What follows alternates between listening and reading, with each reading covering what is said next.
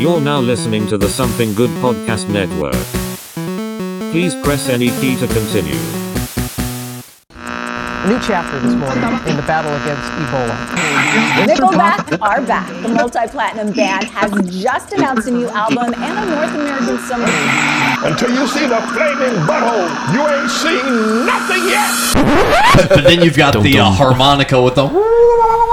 Mm-hmm. But then that could be like a theremin type sound. I'm telling you, man, it would totally work. But You just gotta open your mind.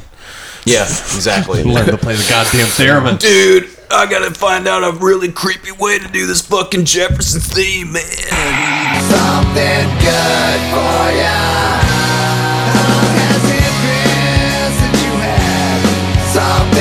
All right, everybody, and welcome to this week's episode of the Something Good For You podcast, where the two of us sift through the bullshit to try to find a little something good to give you. I'm one of your two co-hosts, Alex Stiff, and sitting beside me is the one and only Captain Nunn. Hey, how you doing? And joining us is the executive producer of the Cryptic Conspiracy Cult and the Couch Potatoes, Chris Morrison. I am all that is podcasting. I am Joe Rogan, Alex Jones. You are the human podcast. Yep. Oh, this, this podcast continues to kill and kill again. this too. will be the fourth fucking channel I'll be on. No, seriously, man, you've taken this and ran with it. Might as well. Might as well. I, I got nothing else to do. But no, Well, I, well, I'm glad you're enjoying it, though. It's giving Yeah. you an outlet to at least do something creative, and plus, you're always going to have it. Yeah. You know? Mikey said I should do stand up. I was like, I'm not. I'm not built for that. you don't think not? so? You, you don't think you? Why do you not think you're The built first for heckler, it? I'm going to beat the shit out of. You wouldn't be able to handle the hecklers. oh no, I will with my hands. no, without getting physical, just with your mouth. Nah. You don't have a solid Nah, five. people, people, people, people, people, people just, people just run their mouth too much. It's time to start shutting that shit down, like, ladies and gentlemen. I saw that at a Dave Attell set before, where like uh, this girl was like just talking in front of him during his And he set. just spoke like fucking pack in front of her, just blowing smoke in her face. He's like he's trying to do a bit about dolphins. He goes like, uh, "Hey, hey, ladies, you like dolphins, right? Yeah, you ever ride on the backup one? Yeah, you got to remember to shave because they get ticklish." And that was his like, you know, shut the fuck up comment. no, I do like some of the new comics because they are they are very uh, personable with the crowd.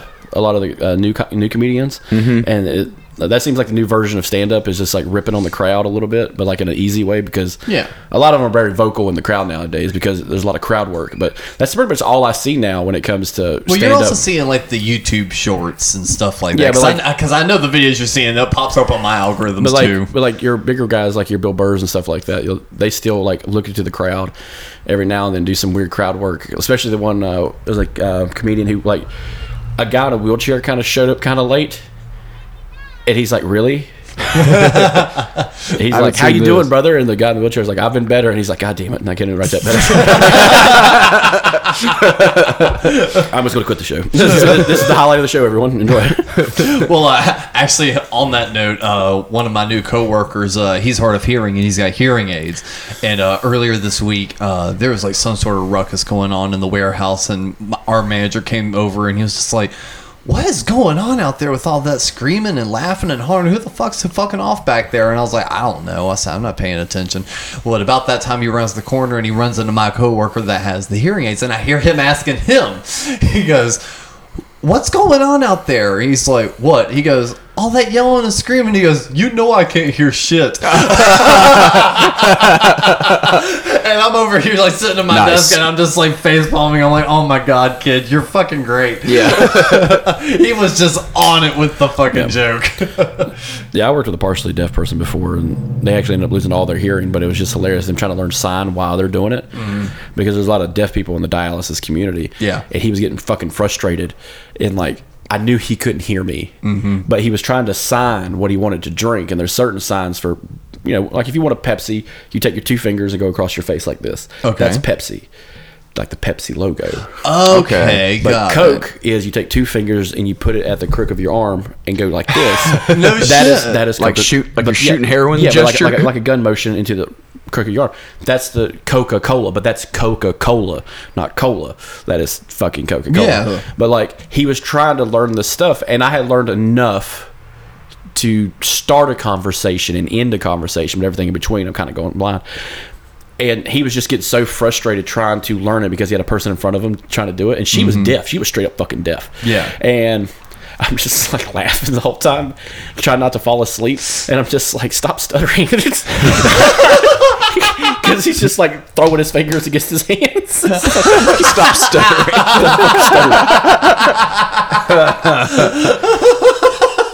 but you guys know my history with the deaf people about shotguns. So. well, kind of like a, That just sounds bad if you just leave it like that. a friend of ours, I think I've told this story a bunch of times already. Well, but again, we always have new listeners. So Okay, if you just end the for all the story new like that, you sound horrible. For the new listeners, we had a friend we called Deaf Mike. He didn't mind because he never heard of the fucking saying. So, so one night, I'm in my apartment at 3:34 in the fucking morning. The power had went out in town, so our apartment was pitch black. It's pouring down fucking rain. I get a like that, like it's a fucking cop. Yeah. and the cop stayed at my house, so I pulled a fucking gun and went downstairs. I put the fucking gun to the jam, put my foot to the door, and I'm to just bust out Yeah. because I'm yelling through the door. Who is it? Mm-hmm. No one's answering. Who the fuck is it? No one's answering. I look through the peephole and it's a bearded guy. Looks like the fucking lead singer of Five Finger Death Punch, but like longer beard, bald head, in a poncho. Keep in mind, this is like three thirty-four in the morning. Yeah. pouring down rain, and I. I decided not to pull the fucking trigger, so I slowly opened the door, but I got it like this, it's close to my fucking uh, shoulder. Yeah. and it's Deaf Mike. Deaf Mike used to carry two cell phones, one for actually texting and one uh, the slide. Yeah, yeah, yeah, the, yeah. The uh, the flip slide, Yeah. and he used that to text and talk to people. That's what he used. That's it, cool. it was Yeah. convenient, and he was looking for my roommate Osborne. Yeah. and I'm like, man, he ain't here. Do you come inside, man? It's fucking pouring down. He drove a moped. Yeah. and I'm just like, come inside, dude. You know all this, and I point out the couch. I'm like doing the sleep motion. I'm just like, come on in, relax. Mm-hmm. He says no. I'm like, okay, good. And then like days later, I saw him in the bar with two other deaf guys, and I was like, and I I got on my phone or a computer one, I think it was a computer, and learned how to say, "Hey, I almost shot you," and sign. right. and like he starts laughing, and like he he starts typing on his phone. He's like, "Oh shit, man, yeah, I'm sorry, I, I didn't realize what time it was." You know, just like Yeah, yeah, yeah. The whole fucking town went black. I'm just like, yeah, don't do that. But yeah, no, I know the story, and that's why I was sitting here going. I was like, if you just ended with "I almost shot a deaf guy," all of a sudden, all everyone just the the, the thumbs start moving, and I'm like, that I almost sounds shot a uh, NASCAR truck driver one time. no shit. One of the, the racing truck drivers. Yeah. Tru- uh, the truck racers. I almost shot them. No shit. It was a friend, my my roommate's buddy walked into my house while I was on the couch and didn't just walked in. Like I don't know him from Adam, dude. I just don't fucking know him. Yeah. And he's just walking in to my apartment, and I just bought a handgun, and it's on the fucking coffee table. I'm sitting here reading a book. It's right here, yeah. and I just cleaned a motherfucker, and it's got one round in it. Yeah. And I'm just like, what the fuck are you doing? so you can't just be walking up in here like you're fucking like, he- Kramer. but he was on but he was on the phone with my roommate, who had left the key or something under the mat. Oh. And he had let oh. himself in, didn't realize the large white guy on the couch with a gun. and he's like, "Oh shit, man! You know your your boy's got a fucking gun pointed at me." Yeah. And I'm just like, "Yeah, maybe you should walk the fuck out and knock." That's trespassing. But he was a truck uh, NASCAR, NASCAR truck, driver, truck yeah. racer. Yeah. That's the only time I ever went to a NASCAR race was during one of the lame. with the truck races. It was fun though. I like going to. I want to go to a proper race at some point. I about shot him again one time. God, I was trying to move on. Sorry. I about shot him. He said I couldn't reach to my gun fast enough. Apparently, apparently, the motherfucker didn't uh, learn from that experience. You would think if someone's pointing a loaded gun at you, you'd shut the fuck up. Right. what? What are your thoughts on speaking about pointing guns at people? What are your thoughts on fucking Jerry Lee Lewis? What a badass, man.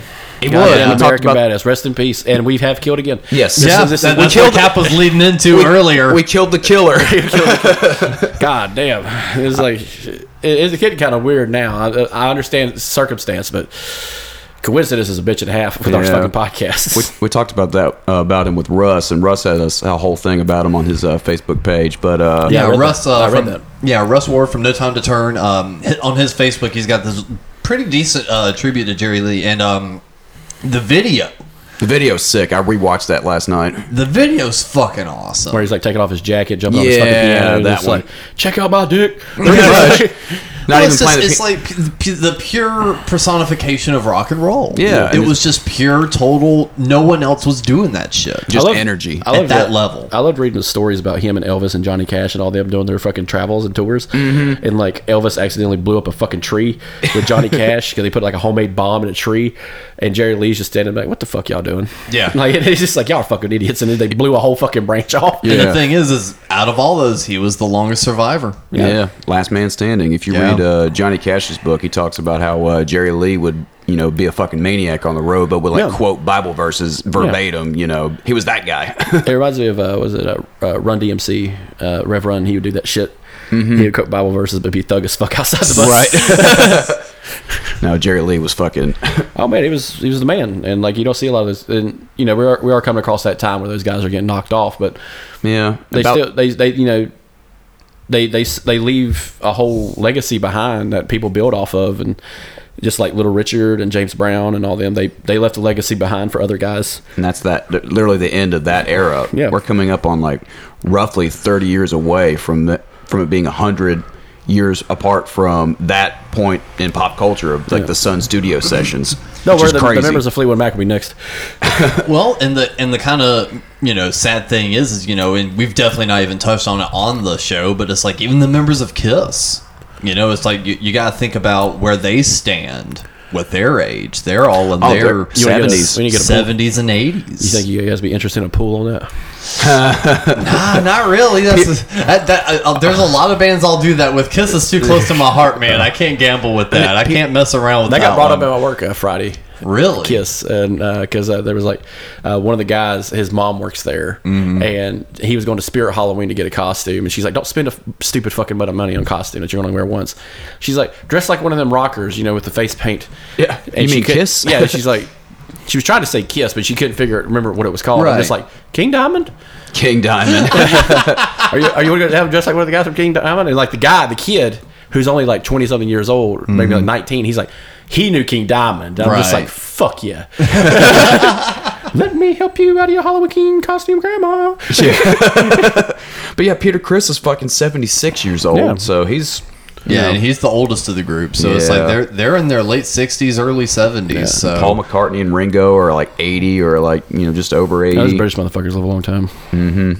So no, so it's like it's slowly coming up on that era of like the music because it's like unfortunately outside of maybe Johnny Cash, you know that era of the Jerry Lee and um what was it um Elvis, Carl Perkins. It- yeah, it, and Elvis never really clicked with me too much. I never really listened to much Carl Perkins. So it's like I have a huge appreciation for that era, and when I hear it, I like it. But I never did like my own personal deep That dive was- into that- that. that. That's what I more or less mean by it's it. It's weird. Like Elvis is, you know, everybody gets too much Elvis in their life. for the It's because he part. died. It's because he died. People uh, like Well, Carl Perkins did too, but like you know, he's not. But he's, there's- you he's not to- celebrated you- as much as the about, other You three. think about these guys when they're on stage for the first time. You know, television's starting to get big, and you got to see this shit all over the country at once. Same as the live audience. That is the age of showmanship. Mm-hmm. All these other guys were doing it, you know, back in the day, but you had to be there. They would tell stories. It's like. Nah, this cracker on this piano, man, he could really fucking rock. Yeah. and then, then you watch it, and you're just like, "What the fuck? He can do that!" And like you got younger people watching, like, "I can do that! I can do that! That's the shit, man!" Yeah. and like it, it, it I think it works out with them because it was like people like Little Richard and James Brown along with it. Mm-hmm. There was kind of like an unspoken agreement that this is what both sides could do. Right. So like your black artists and white artists could do different things. And you could downplay the black artists because you wanted to keep them out of the circuit a little bit. that was the Chitlin Chitlin circuit So, yeah, days stuff and like that. And like Elvis did that shit. Jerry Lee Yeah. Lewis came out of that shit. They all did that same circuit, but they were able to get out because they're white. Because they want to, they that that's going to sell. Right, that was the whole '50s Sun Records thing, where it's like we're gonna do what uh, James Brown and Little Richard do it. There's a great- do, there's- but put this pretty white boy on the album cover named uh, Aaron Elvis Presley. There's a there's a great uh, documentary about a guy. Um, no one knew what he looked like in person except for the people that played close to him. I think it's not. It was a black artist. I can't remember his name, but he appeared on television, and you could see the faces of some of the people in the audience of just like being disgusted that they liked the music this motherfucker was making. Wow. So like if you think about that, it's the age of showmanship because now it's a video it's a like a video spectrum too instead of audio, and like it's quality music, but like it adds to the experience of a live show. And like Kiss does that same shit. Well, yeah, and that's what I was kind of getting at. It's like so. It's like that era of music I have a much appreciation for, and I like the music when I hear it. I never did a deep dive, but we're kind of coming up on that era of music in which I was doing the deep dives on. That like They're all you know aging out. It's like people can talk shit about the Beatles all day long. It's like you know they, they're still a very important part of the music zeitgeist, and it's like you know those last two are gonna bite it soon. You know our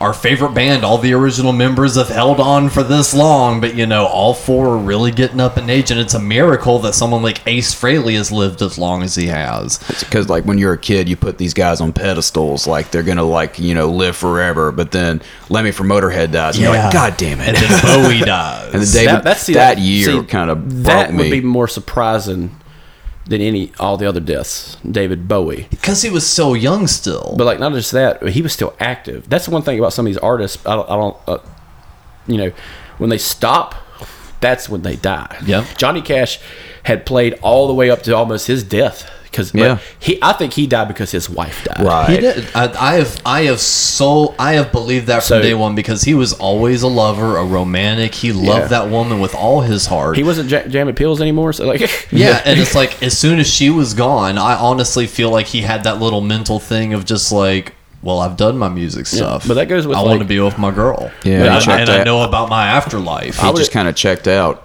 I would argue that's why a lot of the members of Kiss are alive because they're still going in some Yeah. form or fashion. Like Kiss cruises, especially. Mm-hmm. You know, they're still playing. They're still going to these like conventions and stuff. Aerosmith, the same fucking thing. Yeah. they need to stop, but if they stop, they die. But we talk about this on the Kiss podcast. It's like, why do they still do it? They don't need to 'Cause they'll but- die. Yeah, we're like, what else are they gonna do? You know? Open up a face makeup shop. Or, uh, create a, a line of product that gets that shit off your face. Going to partner with King Diamond. Yeah, so you know, I, I guess it, all this stuff's kind of come in weird waves because we had a lot of the uh, '80s and '90s heroes die, but that was more or less drug stuff. Yeah, now now we're caught just, up with those motherfuckers. yeah, now we're just reaching the time point of our '70s folks that were able to stick around are eventually just going to be plucked off due to age. Yeah. it's like the age circuit is coming around. The the drug cycle has already cleaned up like, most it's- of them. It's like when your parents are like, all right, all right, son, let me tell you about death." It's kind of Yeah. like, it's kind of like one of those deals. Where we got to talk about these aging rockers that we love. But I, And I- honestly, the, what Cap was saying, those two deaths of Lemmy and Bowie is what really kind of knocked my ass into. Oh shit! Um, this is coming a lot sooner than I was expecting. yeah, I would have expected Bowie to be like the Jimmy Carter of fucking glam rock. Like this is For real. forever, live forever, and like that. You know that guy's still working. He's 98 years old. Mm-hmm. Oldest living American man to be a president. And Will- like well, that's fucking wild. I Willie think Nelson's still doing it too. Sorry, I didn't. Yeah, mean he- to- Oh no! Well, I was gonna say yeah, Willie Nelson's a great example too. I think they're just all leading to what Chris was saying. You stop moving, you die. Yeah. All of these people have stayed not only mentally active but physically active. So as long as the body's working and you keep the body in shape. And you keep eating well, so the mind stays in shape. Because the older you get, the more you have to supplement your diet with more nutritional stuff to make sure your brain stays And that- active. that's another thing. The eating well, like you hear, you like hear people like, oh no, you know, just it's about repetition and stuff like that. Because you, you get to some people that are like that woman out in Texas who's like 108 years old. She's like, well, what do you do to stay young? She's like, I drink Dr Pepper. Yeah. and I'm just like, what? You drink Dr Pepper? That is so fucking bad for you. Like, stop doing that. I'm just like, never mind, never mind. That's the fucking cure all. You hear the, you hear the stories like that, like the woman Yeah. that like the woman that smokes cigarettes every day and it's like Yeah. 110 or whatever. But like, there was a woman when I was in uh, uh, senior year of high school. Uh, she lived in North Carolina. She lived to be uh, 109. And then like, what'd she do? She's like, ever since she was 12 years old, she'd take a shot of whiskey every day, like clockwork. Just take a shot. She didn't drink too much, but ever since she was like 12, she just Or like uh, knocked one back. Well, the thing is, is probably her body got accustomed to it, Yeah. much like the Dr Pepper lady and the chick that was like 105 years old and still smoking a pack of cigarettes every day. Their body got accustomed to it, much like um, okay, when I was younger, uh, I was. Especially my entire family, we were massively overweight, and it wasn't just like, oh, we we kind of ate bad. No, it was like boxed macaroni and cheese every night and that kind of shit. Like we ate like garbage. So eventually, like mom and I were just like, "Hey, both of us want to lose weight. We want on the Atkins diet," and we completely hardcore cut out sugar. I mean, looked at packaging and like even if ham had like near the very bottom of the list modified cornstarch, we were like, "Nope, not getting it." Even if it didn't show up on the uh, index we were just like it's in there we're not exposing our bodies to it so we completely cut out sugar for years to the point where when I was a young teen and I moved back to Charlotte when I was 18, I slowly started incorporating some of that stuff back into my diet. And sugar to this day still affects me really weird. So my body just got accustomed to not having sugar especially in certain forms. So I think it honestly is. It's just you can tr- completely reorganize your body to accept and not accept things. There's also a theory rolling around called the Churchill gene, which is a, a, a small group of people have this gene to where uh, processed things do not affect them on a like a molecular level. They call it Churchill gene because Churchill, Winston Churchill, was a monster of a human being. He drank and smoked and fucked his way all the way to the grave, and like he lived to be a very old man who fought in World War II and led in World War One or World War One. So like this guy had something. I'm just like I think. I think Jimmy Carter's doing cocaine or something like and eating like a handful of peanuts and drinking a coke. That motherfucker, Hey man, that motherfucker maybe is peanuts and Coca Cola. yeah, that's probably it, man. I mean, Willie Nelson's 89 years old, smoking I- I weed would- every day. I would and- be surprised if Jimmy Carter died and his wife's like, we fucked every day. And I'm just like, That's the secret to life. That's the, that's the secret of life. And telling Garth Brooks to get the fuck back to work. you need something to do, Garth. hey, seriously, maybe that is the secret of life. That's why Gene and Paul are still thriving. You Yeah. know, you know their ladies are. But they didn't have throwing a to they them. didn't have a hardcore drug pass, did they? Like Molly No. Crew or anybody like that. No, Well, ACDC is a no. perfect example. Those motherfuckers have clean living Yeah. throughout. And like seeing those interviews with Angus and Malcolm Young. Yeah, just sitting sipping with- tea. Just sipping and just like, mm-hmm, yeah. Yeah, they- we, we were we were in Barcelona in 1972. Yeah, And like and uh, they we- remember everything. I mean, every fucking thing. I mean, they drank and smoked like any other kid did in Australia and Yeah, Europe back there- in the day. Yeah, but there wasn't I'm any about like hard shit. I'm just- yeah, I don't think they any- ever did that line. like Peter not- and Ace. Yeah, yeah, Yeah. like your Nikki Sixes and shit. right. Yeah, Yeah, they never had that phase. yeah. And they never had a, a woman blow their fucking brains out either. Fuck. Well, actually, uh, talking about Motley Crue, uh, there there's been some news that's happened with that. Uh, so Yeah, they're John Mayer's playing for him or something. yeah, I saw that too. or John Mayer's playing with. But he's a great fucking guitarist. I bet he can hit every fucking lick. it's the cleanest they've ever sounded. That's the cleanest they've ever fucking said. no Mick Mars is uh, retiring. Thank He's- God. He's not. He's not fired. He didn't get you know released, but he is willingly retiring, at least from Motley Crue. Well, thank God, because that dude's had like the spinal condition since like day one that he can't, you know, stand up leans- he straight. He, leans has to lean over. He can't Yeah. move his neck. You know, I'm surprised he's able to play the, guitar as well as he is. I remember still. watching him at a video. A buddy of mine had ca- uh, video cassette. We were watching it. I'm just like, what's wrong with that guy? I'm like, my buddy's like, oh, he's fine. He's I'm just- fine. I'm like, he looks rough. I forget what he was playing. I think he was uh, filling. He was like a fill-in or something on a band. I'm just like, that guy needs to fucking stop or sit in a chair or something. Like that guy looks like he's sick. he's not okay. No. Like I would Get see- him some milk. And I'm just like, I would see some other stuff. I was like, put a rod in his fucking back already, for fuck's sake. Prop him up like a puppet. Like, No, I felt bad for Mick for years, and it's like, and he's a great guitarist, but, it's Yeah. like, but it's like, uh, even last night we were recording an episode of uh, No Time to Turn, and we were into the era in which that I saw my first Kiss show, but it was the Kiss Motley Crue tour, and our and we didn't talk about the Motley show at all on that one because there was no need, but like I remember during the Motley set, um, like looking at Mick and like it not being because it's one thing to watch a YouTube video. It's one thing to watch a live stream from a festival with like multiple camera angles and it's jumping you around. Yeah. When you're standing there in one position looking at a stage and the only thing that's different is you can eventually avert your eyes and kind of disassociate and just watch the screen the whole time. Or you can look at the stage and just see Mick just standing there, hunched over. He's playing fine, but like he is not moving at all. Like he'll maybe kind of walk forward a little bit and then like two minutes later kind of step backward a little bit. Like very, very little movement. Like maybe some head bobbing during certain spots. And I'm just like, poor guy. And it's like, you know, Vince, he may be, you know, like 50, 60 pounds overweight, but at least he's like, you know, bouncing around the stage still. He's at least being active. Nikki Sixx is being active. Tommy Lee is, you know, still a spider monkey. So it's like, you know, all those Sometimes guys are. when the, another drummer's playing. yeah. I fucking broke my hip. I'm not going anywhere, and then he walks off stage. You're like, where the fuck are you go? Oh yeah, I'm 60 years old and can't do this shit anymore. I still find it funny that the alleged rumor, so you can throw out enough buzzwords there, is nothing is confirmed, but the alleged rumor was that uh, he and his son got into it, and his son got the best of him. I heard about that too. Hey Like I dad, said, I'll kick your ass. Complete allegation that is not fact. I do not know, but that was the prevailing rumor for a Tom- while, just- and just it just made me giggle. I'm just seeing like an old Tommy Lee fighting his son, just murmuring like the Randy Marsh. I'm the best around. like I'm the- never gonna get me down. the end of fucking Hot Rod. it's like, hey, Dad. Oh, you ready, son? Boom. And they're just like pushing each other through the fucking driveway. You will respect me after I You beat your ass.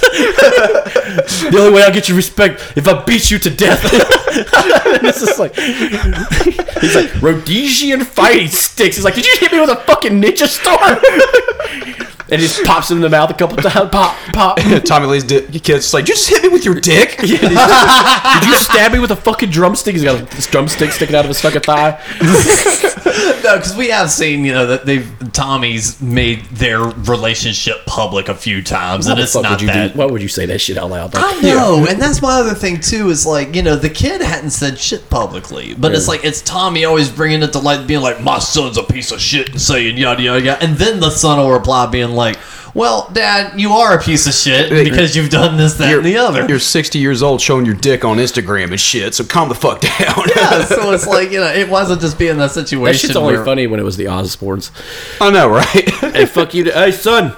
I know where you live. This is like, Say, Dad, of course you do. I live here, you dumb motherfucker. Dad, and put on some pants. Goddamn. no, no, I moved to this country for freedom. this is my fucking house. But yeah, Mick Mars is no longer in the band, and John Five from the Rob Zombie band, and what he played with uh, uh, Marilyn Marilyn, Manson, Manson, yeah. too. Yeah, uh, he's now hey, good for him. filling in slash. I don't. What what's the correct terminology these days? Employee. Because well, that's what I was gonna say. It's like when Axl was singing in ACDC, he was not say an official member of ACDC, but he was a member of. It all has to come down to the contract Yeah, and the wording of stuff. Like for terminology? instance, like for instance, on No Time to Turn, we've gone over this many times where. After the original lineup, Peter was the first to leave. Mm-hmm. Kiss, at that point, in a legal sense, on paper was Gene Simmons, Paul Stanley, and Ace Frehley. Anyone else worked for the Kiss company, Yeah. including Eric Carr, their new drummer. He was not licensed officially as a member of Kiss. Then, when Ace left, no one from that point on was listed in paperwork as an official member of Kiss. Kiss. Kiss Inc. Yes, Kiss Incorporated from that moment forward has been and will be Gene Simmons and Paul Stanley. Every other member since ever even including the reunion tour, every member that's been in and out of that band has been an employee of the band. Well, Kiss is actually like an aspect of what a band is. They're not so much a band, but they are a corporation. Yeah. They sell something other than music. They sell a product themselves. You know, they do the whole like we're on fucking gum packets. We're in goddamn Scooby Doo. We have action figures. Not every band does that, so they're able to do that. And like they they have members. It seems like the band members that are rotating in are still band members, but just not in a legal they sense. they are employees. Yeah. Yeah. they are W two employees. They're Yes. subcontractors. Yes. Actually, subcontractor might be mm-hmm. the best term because they probably I imagine Kiss ain't filling out fucking W two work for these motherfuckers. So Oh, like, maybe honestly, they've got a big road crew. so like, well, like, uh, for, but like for them, it's like no, you're getting paid to fill in. Yeah, yeah. So you're a subcontractor. You're not an employee. You're Right. a subcontractor. You we, we can make a toy out of your dumb ass. But like, but, like, but, but, you know, we had to hire that woman. Yeah. Like, you get to be on stage. And I, wonder, and I wonder if there's like non-competes or whatever, like with certain that's- time that's- frames, because he still got that Rob Zombie gig See, that's too I think, I with think- John Five. That's where I think the record company part comes into it. Where if if like say Guns N' Roses and ACDC are both under Atlantic, which they are, that's I think that was why the transition was probably a little bit smoother is because the record company has a say on who the fuck can be in your band. That's they can. interesting. So like with Kiss being a multi-level basically marketing not a, not a pyramid scheme Yeah, anything, yeah, yeah. but a multi-level tiered business like a mm-hmm. consortium Yeah. they could do whatever the fuck they want Yeah. And nobody could tell them who are, who they can and can't have they can have guests and everything at the whim if Gene and Paul says fuck it yeah fuck it Dave Grohl's going to come up and play a song. yeah or but like, you know, like with those other bands who are you know licensed out through distributors and record companies they're they're doing the same thing Going back to Elvis and Jerry Lee Lewis, they're doing the same fucking thing. Hey, uh, Elvis, Elvis is dead. We need someone to fill in. We need someone to keep this fucking tour going. to keep this Vegas residency. Uh, yeah, like like the year like the year he died. Imagine like before before he died, you know, there was plans ahead of time. They were probably planning like a 1976 show for America or some shit with him in it, some America America only tour, and he's dead. They're like, well, fuck, who's gonna fill in? Uh, well, Elton John's kicking around. I heard he's pretty good, uh, but like you know what I'm saying? Like, Yeah, those record companies are still going to keep making that money. So, a good version of this is how the rap industry is. right. The rap industry will fill in members of whole groups. Dude, Wu Tang kind of does something like that. Wu. Tang has 26 fucking members. Yeah, because like the, core nine can't go on tour together all the fucking time, so they have to have like you know guys that are like on RZA's fucking you know payroll and, and like shit like that. have ones- Guys that he's producing, And then ODB died. and they get his son Yeah, to fill in for him. old dirty boy. I think it's it's dumber than that. I think it's like young dirty bastard or something care. stupid like that. Old dirty Chinese restaurant. Yeah, But yeah, but that makes me wonder. It's like with John Five, is he a fit, is he c- going to be considered a member of Motley Crue, or is he just filling in for this tour? from what I read, Mick Mars is still a member, and I think he's just not touring. Like if they got they record again, I'm sure Mick will play guitar on it. But But I see, I've been hearing the rumors he hadn't been in the studio for the last few times they were in the if studio. Motley Crue never records again, that'd be the best thing ever. But I think Well, if Motley Crue just didn't do anything again, like they promised, they they promised, Just they go promised away. they would go away. They all promised to go away. you do a podcast about Kiss. How many times do they say they're done? every know. band that does a farewell tour. Every band that does. But- but the only like one that Motley really stopped was Rush. But Motley Yeah. Crue was even like shitting on Kiss for like their multiple farewell tours, and they're just like, "We've never announced a farewell tour. When we say it's the end, it's the end. Here's the documents. We're making it solid. We're not going to do this again." And then here they are. I think Slayer's the only one that's done it because like the Tom the singer is like actually has like a terrible fucking back Yeah. and stuff like that. Well, they they did hit a milestone. They were able to appear on the uh, Colbert uh, show. Yeah. which was the first time like a, a, a metal band had ever appeared late night. So they accomplished that. yeah. But from someone who doesn't play music and someone who just watches stuff, it was just like it seems like in the entertainment industry, the music profession is the only way that you can lie about retirement next to like football. Yeah. Tom but you, Ryan, but, but Tom you know what I'm Brady. saying? But you know what I'm saying? Like, there's an age limit in, ath- in athleticism. So, like, you have your Tom Brady's and Brett Favre's, which are a one in a million type players. But with bands, you can fake it all fucking night and still get a crowd if you've built that base already. And Yeah. it seems like the farewell tour is just a MacGuffin to take Oh, a break. it's a new marketing tactic. but it's but but it's to take a break. Like that's all as I see it as. It's like, oh, we're the farewell tour of 2015. All right, guys, thanks for showing up. Kick ass, blah blah blah. And it's like 2018. 2018. Thank we're you. co- Thank we're you coming for- back together. Why? Because I need a boat. Yeah. Basically. My boat needs a new engine. and that's another thing. The amount of money these motherfuckers are making is probably fucking ridiculous. Oh yeah, and, and and we've also discussed like even on the Kiss show how sometimes their tours wind up not selling really well, but at the same time, it would cost more money to cancel the tour Yeah. than it would be Yeah, to keep it going. and contracts and shit. Yeah, so it's like it would cost more money to cancel the tour than it would be to go out and actually play everything. That's why I think a and even, even though technically it may cost you more money to go out and do everything, in the end, it's not going to be worth it. And I can only think of an, a, a band that we all know that likes to cancel uh, stuff all the time. Yeah. and it's like it's like you should be paid a penalty. Well, you motherfuckers. I can get in that a little bit. Uh, yeah, well, so so let, let's pivot a little. I didn't know if you wanted to name them actually, but uh, I'll so fucking name them. I don't give a shit. yeah, well, well, well, okay. it but- doesn't matter. I've talked with the guys about it. Okay, so uh, leading into all this music stuff, one of the reasons we were actually banking a lot of like the something good for you episodes you guys were hearing the last few weeks is because Cap and I were about to be really fucking busy, especially Cap, and uh, you ran off and did a quick little run with the cheats. I did. I got uh hit up by Devin Holiday from Dirtbag Love Affair. Um, Now guitarist. now Cheats. guitarist for the Cheats. Uh, he hit me up asking if I wanted to do this three day run with him through the Carolinas because what all the guitar players they normally have couldn't do it. And I had the weekend available. I was like, that sounds pretty good. And uh, we played Asheville. We played uh, Tribbles, which was in uh, Piedmont, South Carolina, right outside of Greenville. And then we play Atlanta at Star Bar. And then we, ha- uh, along with a new lineup of the fill ins. Yeah, and that actually came together really funny. So, quick side note on that one before you tell like your uh, little tour stories. No, you, so you had those shows booked and all that, and like maybe a week or two out.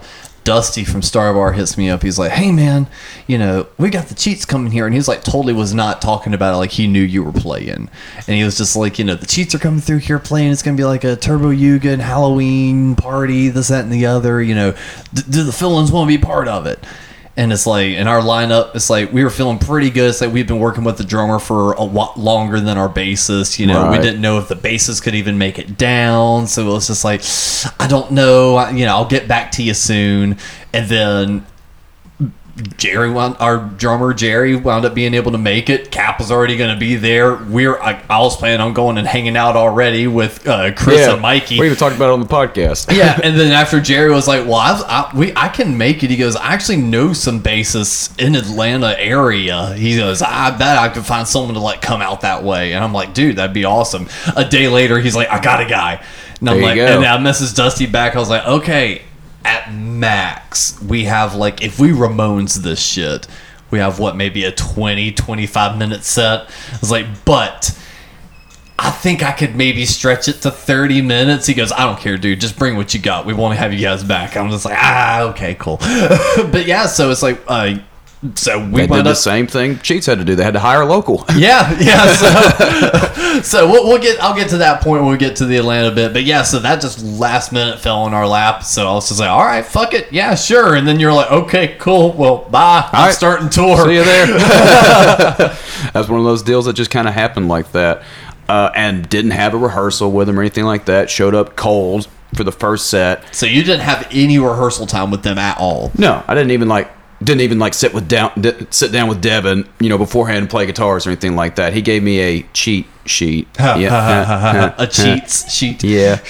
Whack. Yes, that was on purpose. But no, we did. Uh, but no, I you know I did my homework like you Yeah. do, and uh, showed um, showed up and uh, to this venue in Asheville. Cool fucking place, by the way. Twenty Seven Club in Asheville is the There's shit. not a lot of bad venues in Asheville. no, I love Asheville. Yeah, it's uh, San Francisco of the East Coast. Pretty much. I love it though. It's in the mount in the mountains. It's always it's always hoodie season in Asheville, even I, if it's I in like the summertime. the lackadaisical police that are just like, I didn't see anything. yeah. that's, But- that's how they but- are. It's a town full of hippies. Yeah, there's a dude over here in Dredge just smoking weed. Yeah, whatever. yeah, whatever. Even the bass player in the Crank County Dare- Daredevils now, uh, Bone Dozer. That's a whole thing. Is he a wrestler? right? he a fucking That's the best wrestling name ever. The Bone Dozer. He only fights women, So yeah, and we- he vapes at funerals. so we've had like a, so, so shit. so Now had- you're picturing him in like a leotard vaping. Yeah. Night, Grandpa. so so with the Crank County Daredevil thing, um, you know, all of us here at the table have kind of had a history of like you know being booked to play with these guys Oh, I and told then a not great, I told a showing great up. bullshit line Yeah. of Brad when they first didn't show up at the rim. I was just like, fucking uh, old boy died. They're they're, they're, they're Gregg Allman. Gregg Allman died. They They're, were the probably, they're, pallbearers. they're probably the pallbearers with fucking Doobie Brothers. now Scotty, the singer, and um, uh, the bass player, I can't remember his name off the top of my head right now. Uh, they, like every other band, goes has drummer issues, so they can't keep a lineup together as Crank County. And this weekend they were just like, "Fuck it, we're Bone Dozer this week. We're just gonna play whatever we want." And uh, they got together with like uh, this uh, uh, with the drummer and another guitar player, and uh, played Stoner Rock. You know, different from Crank County. If you guys have listened to Crank County D- Daredevils, Yeah. it's it's all it's it's not my cup of tea, but Scotty was really cool. Scotty let me drop my car off over at his place in Asheville while I did cool. the run, and he's got a fucking awesome backyard setup. Nice. like he's got himself like a tiki bar with a grill and everything that's right outside of his rehearsal space. That he's already Hell got yeah. like That's what we're doing our back all patio. yeah, right. It's the Without shit. tables, umbrellas. Mm-hmm. So how'd the first show go though? The show was uh well as you know as you saw on the third night that the Cheats play their songs way faster than they do on the recording. Oh yeah. And I was sitting there going like on cussing, crying, and carrying on. I'm like, oh fuck. and I'm on like the side with uh, you know Phil, the bass player, the, on uh, each night. You know, just kind of like watching for cues So in you case can't hear. Devin at all. Not with the monitors they had at the uh, uh, at the Asheville set, and um, so I'm just kind of playing along to the drummer. I'm playing along to that more uh, more than anything, but. It kind of it was like it was over before I even realized what was going on. By the time I was dialed in, it was already like the second half of the set, and it was it was late. The crowd was decent, you know, Yeah. like you know, late crowds are. Like it was kind of an outside kind of. Uh, it was it was a garage, like, Like uh, a Mothlight. The Mothlight's a uh, garage. well, you know how the Mothlight still had like you know central air and heating and all oh, that. Oh yeah, like civilization. no, th- this it was kind of set up like a beauty shop with a garage. You know, like the you walk into the place and there's a bar and there's an extra room, which is like the goth room with like a fake fireplace and all that. And then you take a oh. left uh, through like a uh, bathroom area where it's kind of like a little uh, little green room slash bathroom area, and then there's the garage with the stage and like sounds like tables they stuff put like toilets that. in the coke room. It is. it looks kind of like that. It's kind of like one of those setups. But now they had a garage set up. They were cooking hot dogs and stuff like that too. Yeah. So I imagine this place is owned by like 18 motherfuckers who had general idea what they wanted this was and just owned. like this was owned by this guy named Emron, who looks like Imran. I kept saying Enron, like the fucking scam co- scam company. Yeah. and he looks like fucking. Uh, he looks like Johnny Depp. He, had, he was wearing his sunglasses at night and had like a hat, big fur coat, chain, all this shit. Was he, sip, was he sipping on some lean? Man, he must. No, man. he, was, he was. No, he was cool. He was cool. Apparently, he was from uh, Pakistan originally and moved to Asheville. Yeah, that and- sounds about right. Yeah, because like I, I heard him talking. I'm like, you're not from North Carolina. I'll bet he loves hearing that shit. no. What'd you say, white man? And then like the door guy was Mad Dog. Mad dog. Mad Dog, yeah, this punk rock looking dude with a fucking cane with a skull at the end of it. I was like, oh, nobody's gonna fuck with this guy. That's, a, that's a sword cane. that's a fucking sword. That's, that skull comes out. There's a handle and there's a small blade on it. No, he was cool too, and uh, everybody in Asheville, everybody in Asheville was super cool. They looked like super tough, super mean, but all like super, you know, you know, hippie hippie rednecks. You know what I mean? yeah, yeah. It was that kind of thing. Yeah. But uh, no, Bone Dozer was oh, Bone Dozer was cool. Like I said, it wasn't my thing, but it was cool. And then uh, Bone Dozer. Sunday, Sunday, Sunday, and Saturday. See Fireball versus Bone Dozer. Stay for the sword swallowing. No, every- even though it was like, kind, even though it was kind of like you know the first half of the set was sloppy. Everybody just had it was it was cool. Nobody you know critiqued me or anything like that, and Yeah. everybody was like super chill. Me and Devin hung out till like four in the morning, bullshitting that night. Then we go to uh, Greenville, South Carolina, the next day and play at Tribbles. And on the way to Tribbles, me and Todd are like somehow got to talking shit about Pantera just because like we just wanted to like bullshit about Pantera. Like I'm at the point in my life where like I just don't give a shit about Pantera anymore. Good. I just don't. I never did. still- and I was always they- looked at you with a little bit of like that Are they still- disapproving father face. Anytime I'm checked out you, of Pantera. Every time I had you the fu- time where I kept like Cowboys from Hell still cool, but that's kind of like Motley Crue. You remember know? when you had uh I think it was like the black label uh, background on your See. phone, and I looked at, I always looked at you with like that disappointed father look See. every time, where I was just like, "Cal." Me and Devin talk. See, Zakk Wylde is the guy you get into into when you're a teenager because he can do everything on a fucking electric guitar on 12. You know. Yeah. Me and Devin talked about that too. Where like he's a big Zakk Wylde guy, or was a big Zakk Wylde guy. And there's like videos, there's like live uh, concert footage of Zakk Wylde playing with the Allman Brothers, and it sounds like fucking Zakk Wylde, and it's awful. but we're like, yeah, so now I, I, Pantera. but we're the- talking yeah we're sorry we're talking shit about uh pantera on the way up and we get there and we're hanging and uh uh, the guy that booked us is you know showing us the green room and all that stuff and there's like nothing but pantera playing on like the video screen in the green room.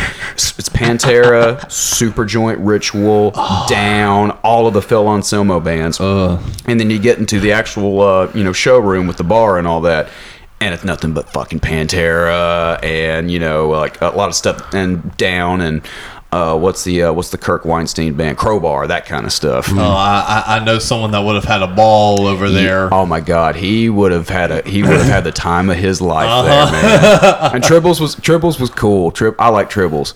Like the guys that work over there were cool. They had a kitchen set up, had some decent food and all that, and they took care of us.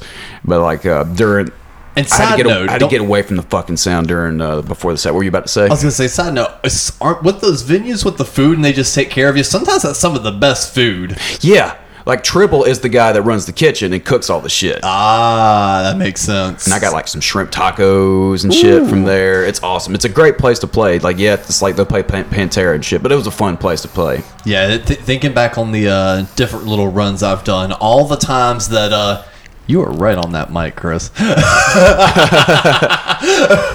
they have a fireplace in the back too. So me and Kyle are like hanging out, out back there, pretending we're at the rim and shit. Oh yeah, Yeah, just hanging out. But no, the, the reason I was uh, thinking of it because the two places I can remember having some bomb ass food, both times um, we were, it was a pla like a venue that offered up the food. It was when I did an anti scene run. We were in. Oh God, New Orleans. Uh, the venue they played in New Orleans, they had some amazing food, and they were just like, "Here, here you go," you know, just handed us menus. They're like, "Get whatever you want," and they were all Just just some fish sandwiches. tacos, some beignets. Yeah, for well, real. Well, yeah, I remember getting a po' boy of some Yeah, sort. it- and, it was, yeah. and it was oh god, it was so fucking good. And then the other time we had some great food was um actually at the Pittsburgh venue on the Tuk Smith tour, uh, Funhouse. Okay. Uh, there was some food offered off to the side of that, and that was also really damn good. Like the, the fry, like uh, you know, it's good if the fries are just like, oh wow, Crispy. well, they were crispy and they had like seasonings and shit on them. Like not just the traditional like Old Bay type shit, but like greenery seasonings and like cheese and crap. And it was just like, oh yeah, this is some good shit. And that second set was probably the most, the tightest one out of that uh three out out of that weekend. So Oh, I yeah. felt more dialed in with that. No, nobody was like super tired by the third night. we were fried by the time we got to got on stage in Atlanta. I could tell like you looked fine because I've seen you on like a three day run before, and I just kind of looked down. I was like, yeah, he looks like a guy that did three days on Yeah, the road. you can tell. So uh, you didn't seem too bad off, but Devin seemed beat. well, they're all older too. So. Well, he just he just seemed tired until like right before you guys went on stage. Like right before then, it's like he snapped back in, and it was just like he was rocked it out. And even the rest of the night, he was back awake. But like before the set, I could see he was just like, "I'm waking up." I'm waking up, dude. It's fine. It's fine. Thirty minutes for y'all went on stage. Bam. Because we would stay up till four o'clock in the morning just talking and bullshitting, you know. Yeah. Like the like the first night was just me and Devin and Kyle just hanging out, and then like second night everybody's just hanging out in the hotel room just talking and bullshitting. Yeah, and then uh, for the Star Bar show, show, yeah, Mikey, Chris, and I got up early, and we got to town. And we got to town pretty decent time. Yeah. Like, I'd say actually maybe just a little bit.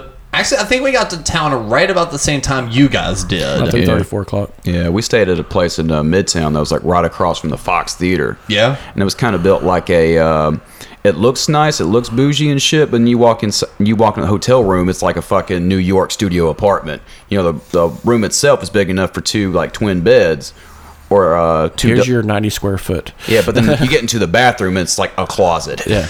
Dude, I don't know what it is about that, man. It's like out of all the different hotels we've gotten in Atlanta, it always sounds bougie as shit, but the fucking Hilton downtown has still been the best one for price, location, and rooms. I agree with that. This show is not brought to you by the Hilton, but I wish it was because I'd love For to real. finally get a discounted rate over there. No shit. I mean, it's not that bad in comparison to everything, but it seems like every time you try to save like $20, $30, you wind up paying for it big time. Dude, how wild was Five Points that night too? Like it was already like Halloween there. Like everybody was already in costume, but it was also Five Points, so you could, you couldn't tell. oh yeah well, well see that was the thing is like chris had not been to this part of atlanta before i initially thought he had never been to atlanta and then he was just like well this is atlanta for you i was like dude you never been here he goes yeah i have it's like you told me you've never been he's like no this part of atlanta i was like oh well fuck okay fine but either way it's like yeah it was busier than normal but it's like we got to town roughly at three o'clock and jerry uh, was already in town with our uh, fill-in bassist preston Shout out to Preston. Yes, and uh, l- yes, big time. Learned an entire set, and um, we actually did practice with him once. And it's like as soon as we were about to park at um, Star Bar, Jerry sent me the address and I looked it up and the place that they were practicing at was like right down the road, literally like 10 minutes down the road. So we were just like, all right, fine, fuck it. Yeah, that'll actually be a more easier place to kind of pull in, relax. Plus, we'll just go ahead and knock out a practice. And yeah, dude, Preston, the, within one practice, had everything. We played through one song twice. That was it. That's all you needed. That's all we needed. And Did yeah, more did more work than me.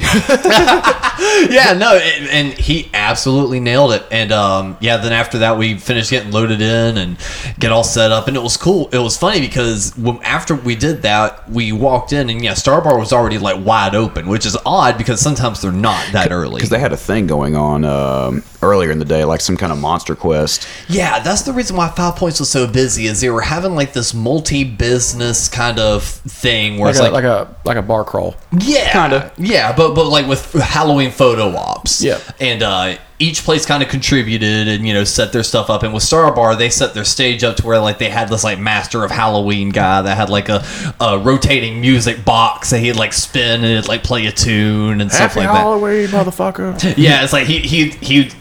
He'd wind the thing up. Well, he'd, he'd yell "Happy Halloween," wind it, and then clap, and then everyone else in the room supposed to go "Happy Halloween" Right. like that. So it's, it's for a good. He so- cool. He looked cool. Like if I was a kid and saw that, yeah, let's get a photo. Like, Oh yeah. Uh, Well, I was half tempted to. I, I was half tempted to hand my phone to Jerry, and be like, Jerry, I want a photo with the guy.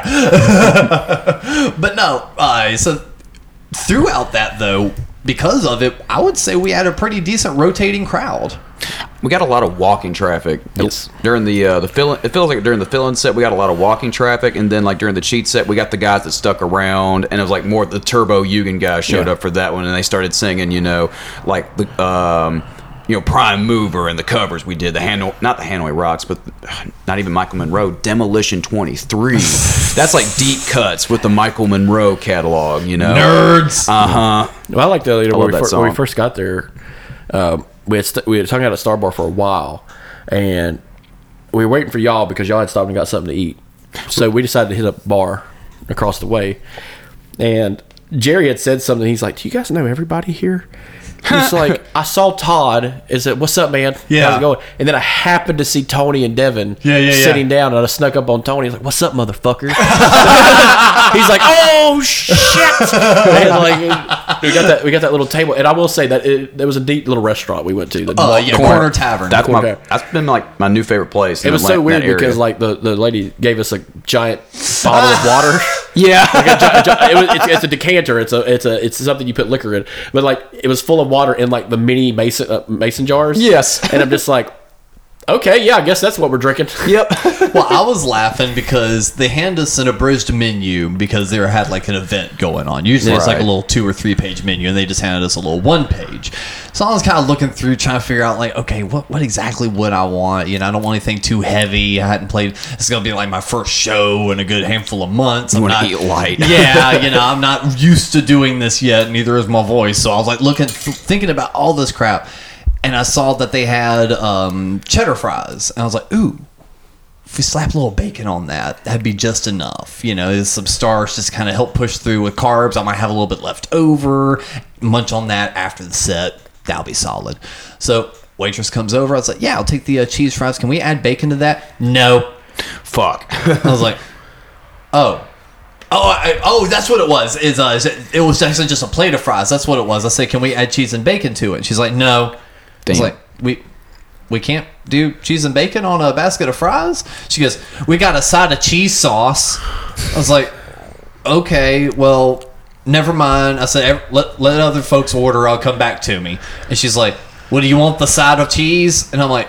I no, since you can't d- do the simple request of throw some cheese and bacon on some fries for me, let me figure something else out. if we go back through and they come back to me and like someone else ordered chicken tenders, I was like, yeah, that sounds good. So it comes back to me and I go, um, yeah, I'll do the order of chicken tenders also. I said, uh, can I get a side of honey mustard? She goes, it comes with blue cheese, but I'll just see if I Oh can do. my. I was like, it's fine. Never mind. Never mind. It's cool. I like blue cheese. How do you not have honey mustard with your chicken tenders? Well, exa- but I was just like, we're good. I like blue cheese. I like blue cheese. I We're got, fine. I got a funny story about that waitress.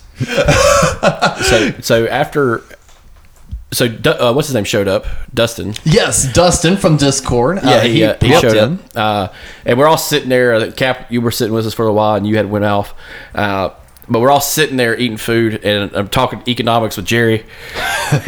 and Dustin, I like Dustin. He's like, "Do y'all not just record this? Just, record Chris and Eric, Chris and fucking Jerry talking about economics and racial disparity, and fucking just talking about, talking about, talking about the fucking like economic downturn of the American population. I want to hear this podcast. I told Jerry to come to the house. but I was joking with I was joking with her because they're from Auburn, Alabama. Yeah. War Eagle, baby. Yeah, he's a big. Which I love Mikey. When we got to Jerry's house, uh, with the place they were staying. Yeah. I'm yeah, man, old Preston's from Auburn, man. War Eagle. And fucking Mikey's like, what?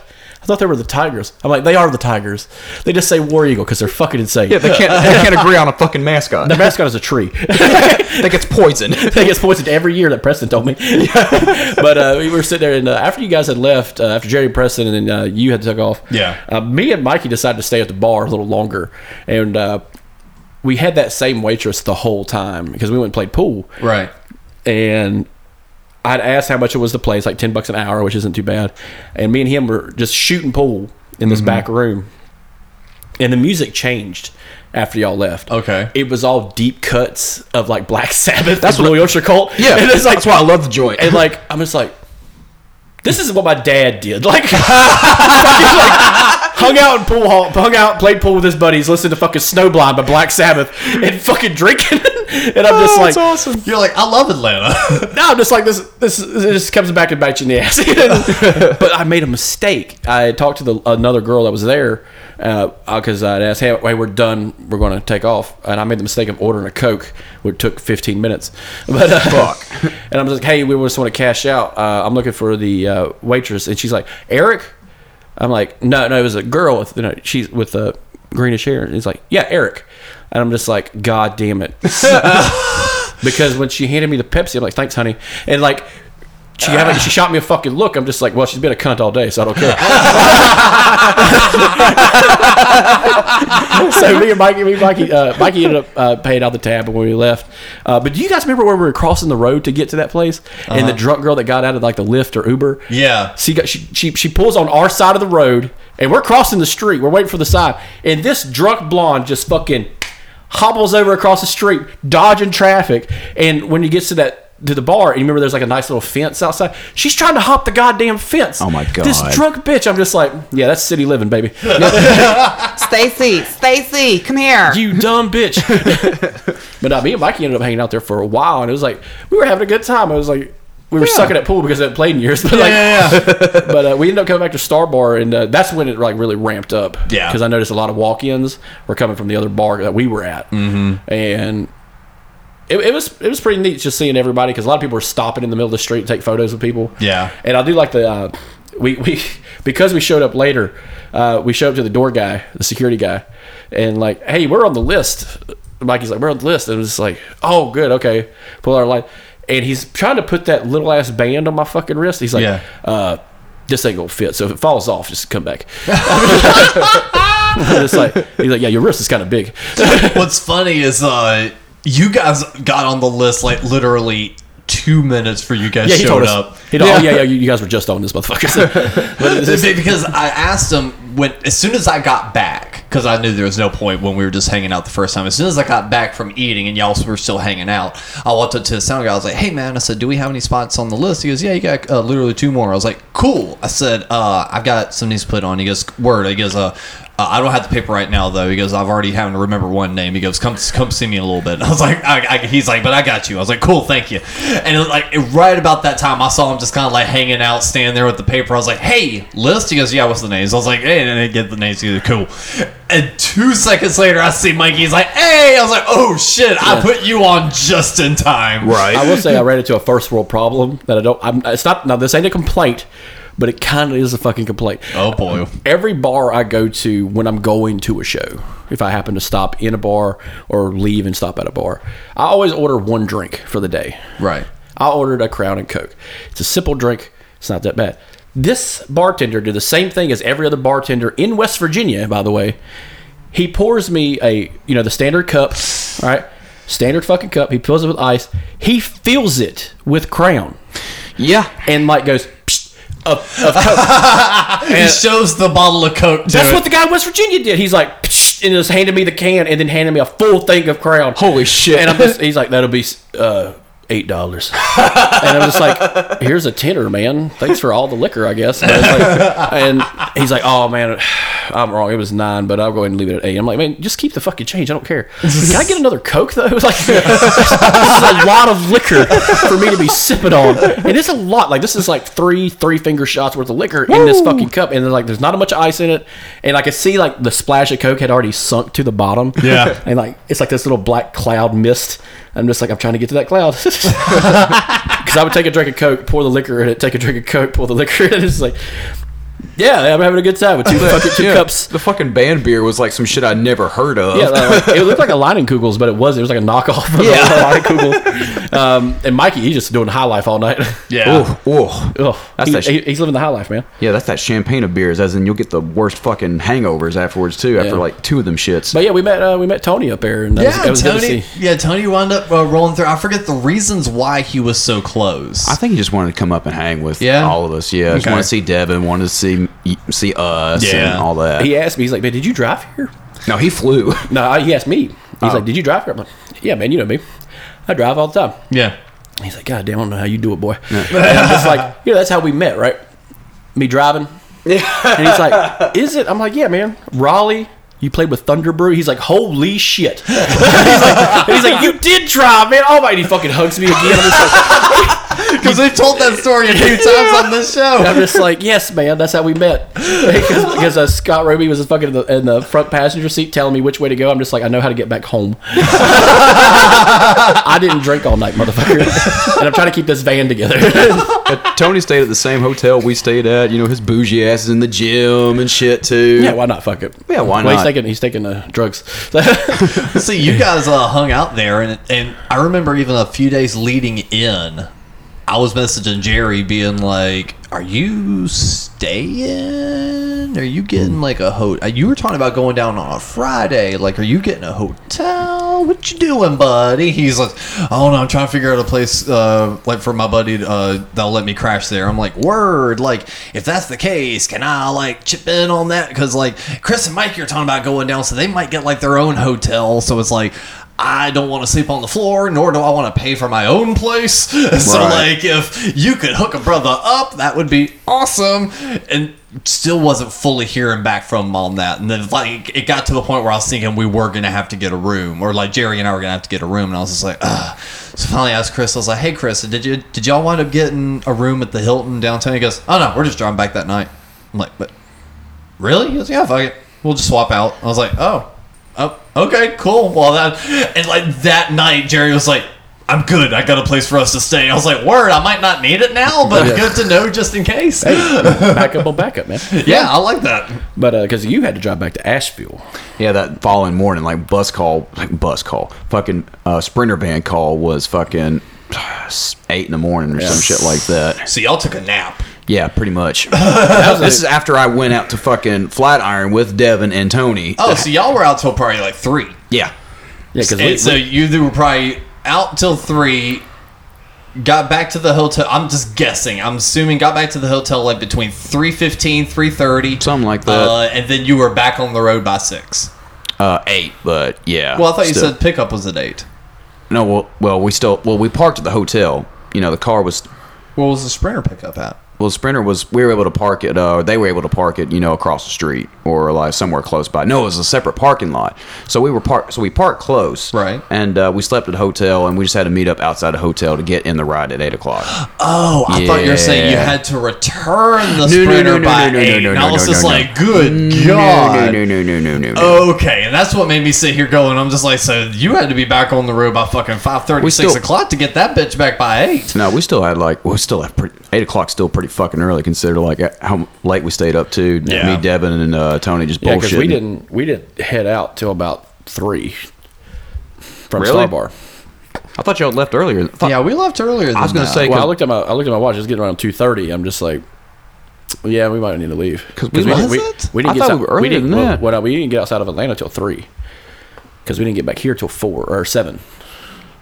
no, I was in bed. We were back here by six thirty. Yeah, Yeah, we were back here Yeah, at but the that's house four by hours, six thirty. But that was But we also made a lot of going all stops. the way to Mikey. Yeah, yeah, we made a lot of stops. No, I feel like we left at like one thirty two. I was gonna say, I remember e- ending early and being like, "Fuck yes." like, yeah, and that's even the part of the reason I was just like, and I remember even Jerry and them calling even earlier because I was still teetering. I was just like, I might stay, I might just hitch a ride back with Jerry the next day. It, it all depends on how party I'm feeling, this, that, and the other. Oh, and uh, I forgot to mention Tyler showed up. Oh yeah, and all Fucking Tyler, uh, he shows up and has some fun with us. he and looked that's weird always as shit. He looked like he was supposed to be like a desert concert or something. yeah, really. He had like short shorts and fucking like a just like a a, a Blink One Eighty Two shirt. yeah, I told him like, I look like I should be getting some coke from you in the fucking back room or some shit. and he wearing sunglasses the whole time inside. I'm just like, take those fucking things off. and I will say, uh, old Dustin, when he showed up, I'm like, you are the only guy I've seen this whole fucking town wearing Atlanta Braves shit. Right. In the middle of fucking Braves. And like in the middle of the baseball season, like near postseason, I'm just like, That was to say because they just lost too. yeah, I'm just like, no one's wearing that shit, you fair weather fucking fans. but uh, he's all decked out in fucking Brave shit. I was like, you want to go to a game, man? Yeah, for real. No, Dustin's the shit. I, I, I, I've had a great time with him anytime he came out to the Light Machine shows, Yeah. and this was his first fill-in show, and he found out that was it's like because as soon as we got posted, I posted about it in the Discord before I posted about it on Facebook and Instagram. Just another reason to sign up for that. Link is in the episode description. But no, so we had already posted it on there, and he's just like, "Dude, I gotta go." I was just like, "Yeah, of course, thanks, man." You know, he's, and he's he lives way out of town, so I'm just like, oh, "Okay, yeah, of course." And then I posted on Facebook, and he's like trying to convince the wife now, and I'm just like, "Haha, yeah, sure, sure thing, man." He goes, "Cool, she's convinced, just got to get a hotel," and I'm like, "Wait, Word. what? what?" Yeah. And then he's just like, "Yep, see you there that weekend." I was like. Fucking bro, hell yeah! I felt bad not hanging out with him long enough, but when I, I went out to the car uh, to charge my phone, I saw these people fucking. I saw two people walking around the parking lot, and they were like stopping in front of cars, looking at them, and then go to the next car and looking at them. And I was like, no, I'm not going to leave my fucking car right now. Yeah. So I put my gun on the dash, and I was fucking sitting in my car, and I had the lights off. I just leaned way back, and I'm just like, I, I think I might sit back here for a while because I got shit in the back of this motherfucker. yeah. And I'm like, if I shoot somebody, how long are we going to be stuck down here? Like, because I was wondering if Mikey had a gun. Mikey's got a gun. put him down. Put him down. But no, um, So Yeah. we drove back that night though, yeah. and oh, I, was, uh, uh, I will say, uh, listening to everybody's bands, you guys sounded really good. A lot of it was really drum heavy, Yeah. which I really liked. really okay, cool. Yeah, so like it gave it kind of a different sound, and plus I hadn't really listened to the new stuff lately. Mm-hmm. Yeah. and it, it sounded really good. Awesome, The bass you. player hit it. Fucking those Alabama boys, I tell you what. right? I'll pull it through. Hell yeah. That muscle shoals. Yeah, muscle shoals. War Eagle, baby. War Eagle. that's gonna be all. Like, as soon as he said Auburn, that's all I'm gonna. Fuck. Because that's how. That's the first fucking thing I saw, said to him. I'm like, oh, you're from Auburn, War Eagle. He's like, yeah, War Eagle, man. Fuck yeah. like, no one says that shit to him because no one knows what it is. There's no Auburn fans in fucking Charlotte. Everybody's a fucking Clemson fan. There's no fucking a lot of fucking SEC fans in There's really not. it's like me, and that's it. so before the ride home though, um, we were all just bullshit hanging out at the bar, and Mikey was trying to buy Cap a shot. Oh yeah. And Birthday. well, wait, Mikey was just like, "I'm buying you a shot, man. I'm buying you a shot." And Cap's like, "No, no, I don't. I don't know if I want to." Knowing that he's probably has a long night ahead of him anyway, and he's just like, oh, "I don't know if I want to do all that." And Mikey's like, "No, come on, man. Fuck you, shot, shot." And me and my infinite wisdom, I just come over and I'm just like, "Hey, all right, fine. Look, if you buy me a shot, I'll take it with him." This, uh, after, this, after, a weekend of drinking Yuenglings with these Pittsburgh guys. I know, but I just love how like That's like sales. black and tan tequila. it's delicious. I know, but at the same time, I was still laughing to myself when I did it because I was just like, I salesmaned my way into a free shot. Yeah. Yeah, there you so I was just like, look, I tell you what, if you buy me a shot, I'll make them drink it with me. And it, sounded, it sounded like y'all got like whale tequila too. the way it Whatever oh yeah, he was just like, whatever you got, just the cheapest shit. Whatever it was, it went down smooth. Yeah. Well, yeah, it did go down really smooth, and uh, I was feeling absolutely fine the entire time. And we got in the car, we're driving back, and about maybe 20 minutes into the car ride back, I felt it. And it just it started kind of doing that sloshing upward thing. The mouth starts releasing like that kind of spit, like re, like prepping your mouth, being like you're gonna puke, buddy. That kind of shit. Yeah. And I'm sitting here in the back of Chris's car, and I'm just like, no, no, I can't. I'm definitely not doing it in the car. Uh, if I if I roll the window down, it's going to go all over the side of the car or my face. I don't want that. Either way, I don't want to have to deal with cleaning his car or my face. and so I'm just sitting here. I'm just like breathe it, breathe it away. I was like. Just breathing it, breathing it, and then like an angel. One of the two of them just went. Yeah, there's a there's QT up there. We'll stop, get some gas, get a lift tonight. And I was like, oh, food. yes, that's gonna help, dude. Like a fucking rat, I go in there and I'm like just grabbing up all the little things that I feel like are gonna feel good. Pay for it, get back to the car. I'm just like, oh. Now I feel amazing, and it's like the, the drunk kicked back in because Yeah. it's like the pain when fear of puking went away because I got some food on my stomach, so it was just like all acid. I could just feel it churn out. So it's like ah. As soon as I put food on my stomach, I was like ah. okay, I feel good now. And then it was like zonk immediately fucking out in the back seat. Now we went to Flatiron. That was the first time actually I got to say hi and talk with uh, Philip, who used to play with the Biters. And that was like one of those things where it's like, yeah, I've had my, I've got to say hi to like all the all the members now. Hell yeah. Yeah, the drive back wasn't too bad. Uh, I had to switch with Mikey about halfway right before we got to I think Gaffney, and uh, I was just like, "Congratulations, Mikey! You're the first man to ever drive my car," because no one's ever driven my car with me in it before. Oh wow. Yeah, not since I had like a permit. Yeah. and I was out. I was done. Like, I bet I was done. And we finally get to Mikey's house, and because I wake up and I'm like, "Yep, we're going to Mikey's." I start seeing nicer houses, start, you know, so start taking these weird fucking turn turnabouts and shit. Man, I like how like you just stuck. You, you were just done. You were just sicking in the back the whole time, and we Yeah. get back in the car. I'm like, "All right, we're going home." And as soon as we pull up in here, you finally wake up like down on Independence. Yeah. And we pull into the fucking parking spot, and I just put it in parking. I'm like, all right, Mr. Stiff, we are here. and all I like your his, Uber his- driver? his first response is like, fucking stop.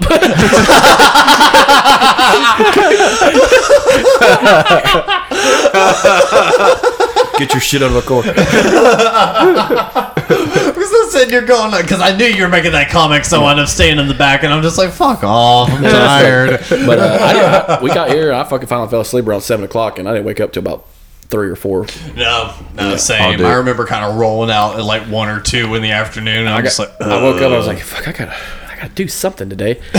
And I'm just like, Uh-uh. nah, I fucking forgot. I remember like y- y'all, uh, you and uh, Russ posting the No Time to Turn chat. Like, are we meeting up today? I'm like, I ain't. well, no, that's what happened with me. It's like I finally woke up and like my brain was like kind of waking up at like 2 3 o'clock, and I was just like, fuck. I was like, were we meeting up today?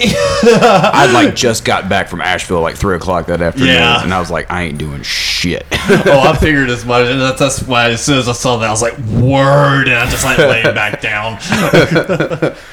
no, I wound up watching more horror movies and stuff like that because Halloween se- season. Did you watch um, The Witch?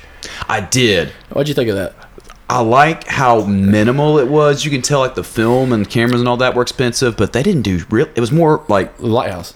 more like Lighthouse, exactly, where it's like it's very subtle. I always tell people when they watch that movie, turn all the lights out, watch it in, at night, It was- and, and like be as close as the television as possible. It was cool. It's like uh, it's kind of like uh, have you watched it yet, Alex? Uh, the Witch with Yeah. like the VV and the logo. Yeah, yeah, the yeah, yeah, I've seen that. Yeah, I kind of like how it's like uh, the story is like it, this is all the, the stuff that everybody from back then was like literally afraid of, and they put it all in and it's film. cool, little slow burn and shit. Mhm. I kind of liked that though. and like the whole crux of the movie is just like get naked and be a witch.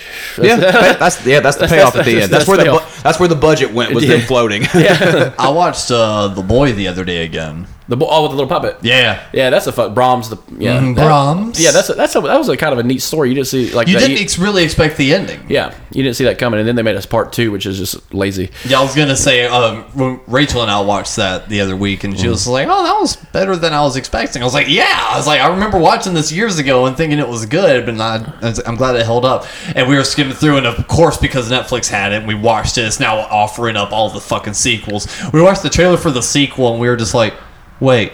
That already contradicts what we just learned in the first movie Yeah. within the trailer, and we are like, "Nope, never mind." I watched uh, *Malignant* again, Oh, and it's just like karate. I mean, this does it, bitch does, knows fucking does, kung fu. Does the ho- does it hold up? Because I know that that twist. When I first the watched it twist with the twist, is- it- it's funny. Yeah. it, it, it, it goes more of like a it goes from like a suspense to a slasher at the end. right? but like because uh, the twist is just makes you go like, oh, okay. But uh, I was at a buddy's house not long ago, and because I got off work early, surprise, and uh, I went out to their house, and their kid had never seen uh, the Blair Witch. So I'm like, this is the fir- this is the OG POV movie, you know, and it's really well done if you know the history of it, and it's just all these crackers fucking freaking out in the goddamn forest. Bunch of white kids in the woods. I woods. fucking hate you, Heather. Fuck you, Jeff. You lost the map. Yeah, I did. I lost the map. I threw it in the fucking river. What are you gonna do about it, you stupid bitch? And it's just like these motherfuckers just going at each other, and like the whole story is like the people, the producers of the movie and the directors are leaving these cachet fucking book bags of like food and like instructions per person, and each person's supposed to read their instructions and act out that way. And like it was very cryptic. Like you can look up these old letters online, and it's just like, all right, Heather, you need to lose it on Jeff. You need to go after Jeff and just start talking cash money shit because he threw away the map.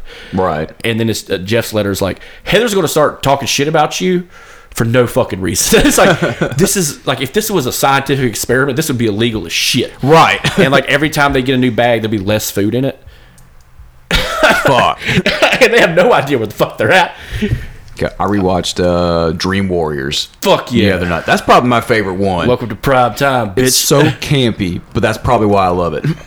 Oh, when he, he when he uh, does the whole strings in the dude's arms and shit like a puppet. Yeah. Yeah. Because he's barely, he's like, you know, in the movie, like here and there, but that's kind of like, you know, he doesn't need to be a much. It's like a D and D nightmare. Yeah, kind of.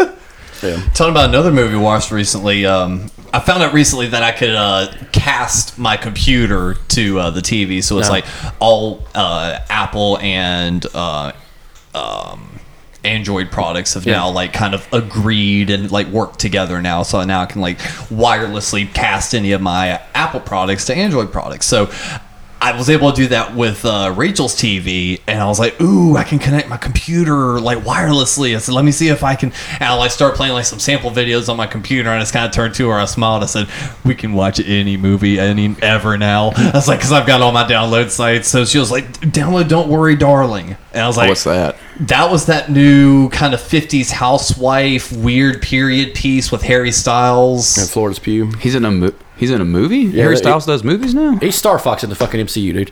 Like, Okay. yeah. All right. so good for he's, him. in, he's in, he's gonna be in a new movie about a, a gay fella. Yeah, he, he was in the Eternals. Yeah, Okay. but uh, yeah, that, that's a weird movie. It uh, what Eternals? No, I'm talking about Hello, Darling. Oh, don't worry, darling. Yeah. don't worry, Hello, darling. my darling. yeah. Hello, Darling. It's Harry Styles singing it. He's singing Conway Twitty's Hello, Darling. yeah. but no, don't worry, darling. It's a weird movie. Like I can see why people aren't loving on it. And the thing is, it's like I was expecting like a totally biased, glowing reveal because Rachel loves Harry Styles, like the music and everything. right. So this is like it's got that one song that's okay, but Yeah, so it's like I was expecting like this glowing review. Oh, that's so good 'cause there's like so many like simulated sex scenes with him in it too, and I'm just sitting here like mentally rolling my eyes, going like, "Oh God, I know this is fucking good. She's gonna give this rave fucking reviews." Oh, Harry do- goes down on a girl. That's that. That's okay. Ten out of ten movie now. That kind of thing.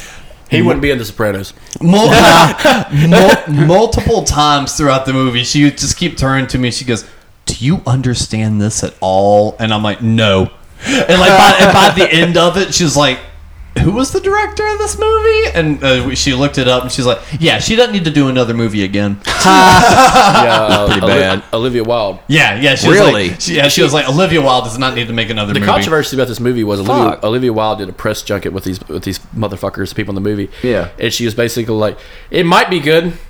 And Yeah, like, she okay. Just, she just gave up on it like halfway through production. was this Yeah. like her first like movie? And, like No. the studio like gave her a budget. and was like, here, make a movie. No, she's done other stuff, but like she she would have went from acting to directing. Right. and it's just like you could have just stayed a lesbian in movies, or like like- like the hot doctor on House. yeah, who was a lesbian. That's true. Yeah, I forgot but, uh, about that. But uh, yeah, so it, it I, I actually ended up watching it. Uh, Oh, you did? Yeah, last night, and I'm just like, this sucks. Yeah, okay, yeah. So I, I have a feeling Cat probably has no interest in seeing It's like it. a Twilight Zone episode. It's a very long Twilight Zone Okay. I episode. mean, Yeah. it sounds interesting, but So, spoilers for anyone interested in this. Uh, fast forward just a little bit because after this, we'll dig into what we've been listening to, and we'll, I'll leave a timestamp for that. But no, so this is the reason why the movie in my opinion, kind of faltered. And I'm draw, drawing this part out just in case anyone does want to hit that fast forward button. But earlier on in the movie, and you see this in the trailer as well, the first moment of shit's not right were the eggs. Yeah. Is it just me, or did she just not react to that? She's in it. She all right. So the whole from what I got from watching the movie, I probably need to watch it again. Is they're in a bubble. They're in something that's not real. Everything's facilitated.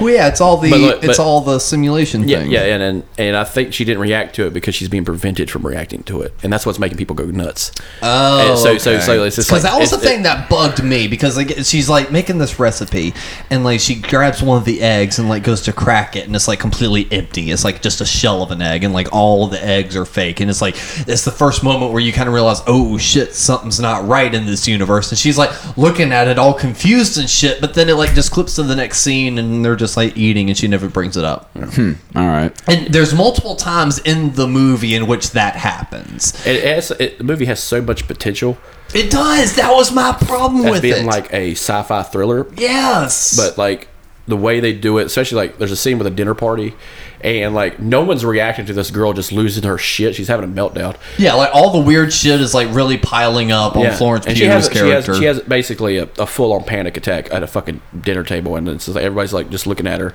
because, Like, what's wrong with you? but not even that. It's just like they're they're ignoring it almost, but Yeah. not but not willingly ignoring. It. like it. they're looking at her, They're but not. they're just they're not they're, phased by it. They're, Right. they're looking at her like you're looking at Cal or you're looking at Chris explaining the plot. Yeah, so like they're just listening to her talk and they show no emotion, there's no empathy or even apathy really.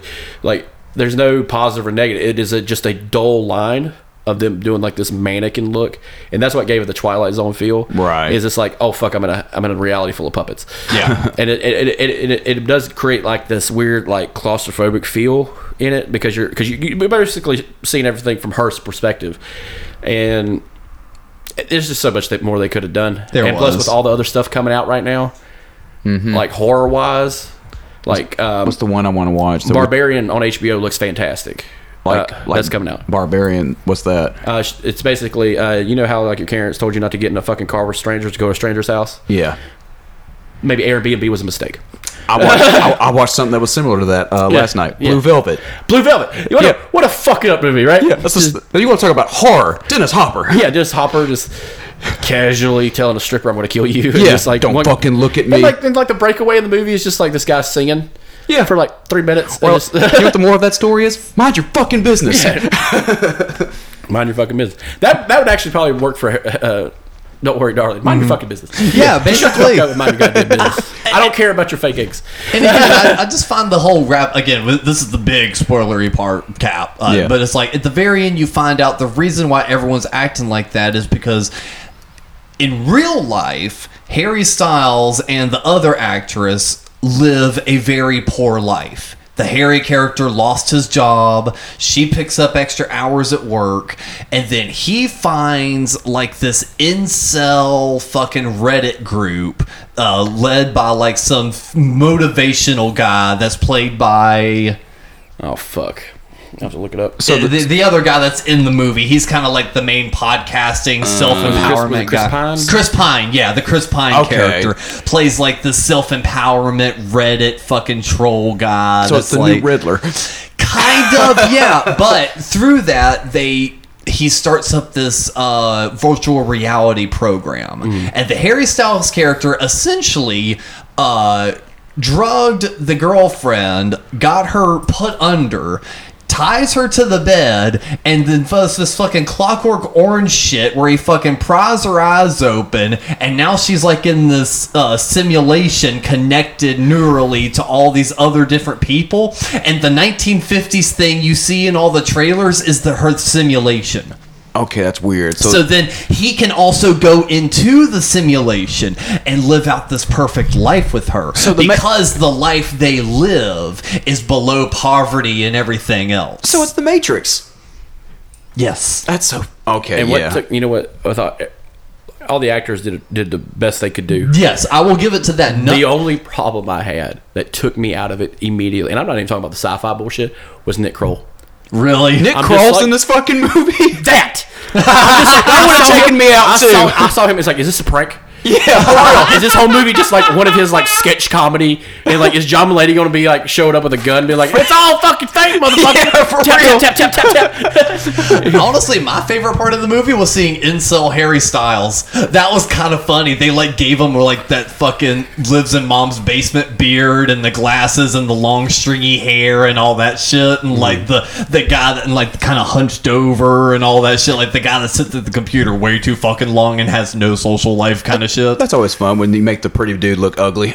Well, that's, that's what, that was the reason I was saying. Like, it was kind of funny seeing him being like, "Okay, he agreed to this." That's Right. actually kind of interesting and funny to look at. It's like how do you how do you take Matthew McConaughey and just make him look like a methed out fucking crazy person in Yeah. True, True Detective? exactly. So it was kind. It kind of harkened back to that. So just seeing incel, you know, you know, manpower, Harry Styles was kind of funny. Interesting. Fucking True Detective. All I could think of was just two, two fucking broken cops fighting elder gods in fucking Georgia. I love that. I love that first season still so Dude, much. it's so fucking rough. And honestly, I see a lot of people talking shit about his acting. I don't give two shits about his music. He's whatever looks wise. fine. Well, that's what I was gonna say.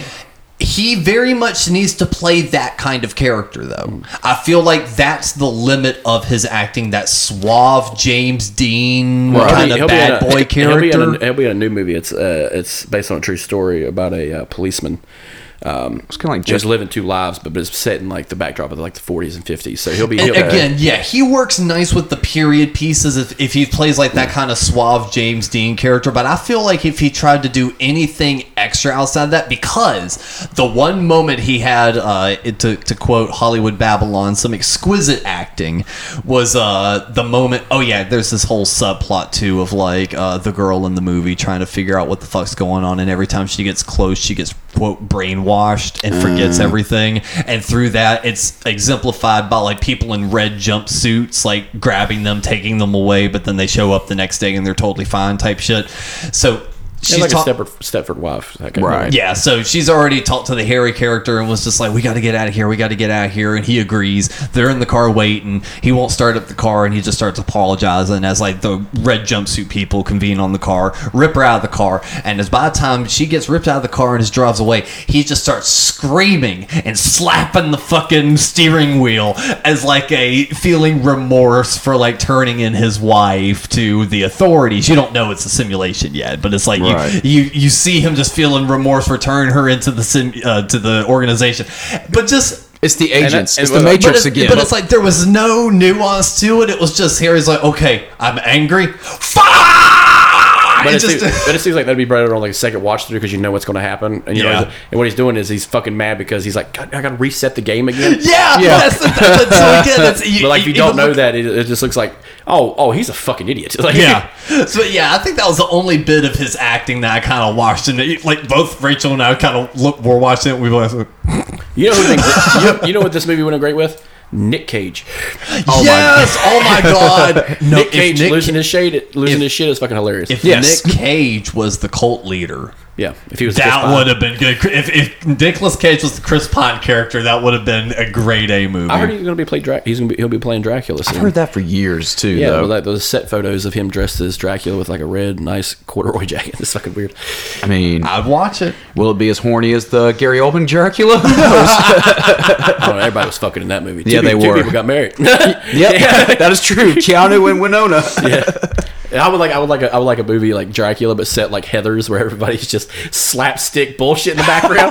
Where it's like, hey, what's going on back here? Ah, fuck if I know. Just smoke a cigarette. And it's just like you're basically seeing a murder in the background, or some girl getting black bagged, Or, or Christian just like Slater getting, up. or getting humped by a fucking werewolf. Yeah. Or Christian Slater just shows up, starts putting bombs everywhere in the background. This cartoon fucking black black soot on her face. Tom Waits just eating worms, like Yep. for real too. But no, Got uh, spiders for fingers. as a little wrap up here, don't forget, guys, that we do have uh, shows coming up. By the time this episode comes out, one week from now on the 12th, we're going to be playing the milestone with Rosser, Ill Intentions, and the Eclipses. And it's going to be fucking awesome. It's going to be at the milestone, the first local show back. yep. So that's going to be very entertaining. Cap, do you have any sort of shows you need to push and plug? See, this is coming out when it's dropping. Uh, I will be playing at Jack Beagles with Electric Dynamite, just some rock and roll covers and stuff like that. But it's fun. You've seen us. Hopefully, I won't be as sloppy this time. you were fine. You just got to keep your guitar in tune. just say I got to get the nut on that replaced. That's the main thing. Get your nut Got to get that Cap. nut replaced. and then I'm uh, doing a set with Michael Tracy in uh, Mooresville at Micaiah's the following night. We're gonna try On to what do night? Uh, that Saturday. Which is uh, what day of the w- what day is it? You have a calendar on your phone? Don't make- dead air, dead air, dead air. Don't worry Uh, about dead air. I just want you to get your dates right. All right, so uh, it'll be like the November fourth is Electric Dynamite. Uh, Saturday, November fifth is Michael Tracy and Micaiah's with members of Electric Dynamite. Actually, like Copsick, the uh, the bass player, and Gary from Revelry Soul was playing drums on that too. So With the hardest to pronounce band name ever, at I least know for Revelry Soul. Revelry Soul. It was the best of Shires. It was the worst of Shires. Yep. Yeah. And then the following week, I'm sure we'll pump it one more time if we get another episode out. But the 12th at the milestone, catch us in the brand new lineup. Oh my god! Oh my Man, I, god. saw, Oh my I, saw, I God. saw them in Atlanta. They were all right. Man. And then Self Made Monsters have a new track that came out uh, recently too, called Creature. You can check that out on all streaming services. I don't play And on at the end of this episode, Yes, there you go. I don't play on it, but I'm in the band, so I might as well plug it. That's right. And speaking of that, we might as well dig on into those Spotify playlists and figure out what the hell we've been listening to. What you listening to, son? I don't think you like it. Well, why not? I like this new generation of music.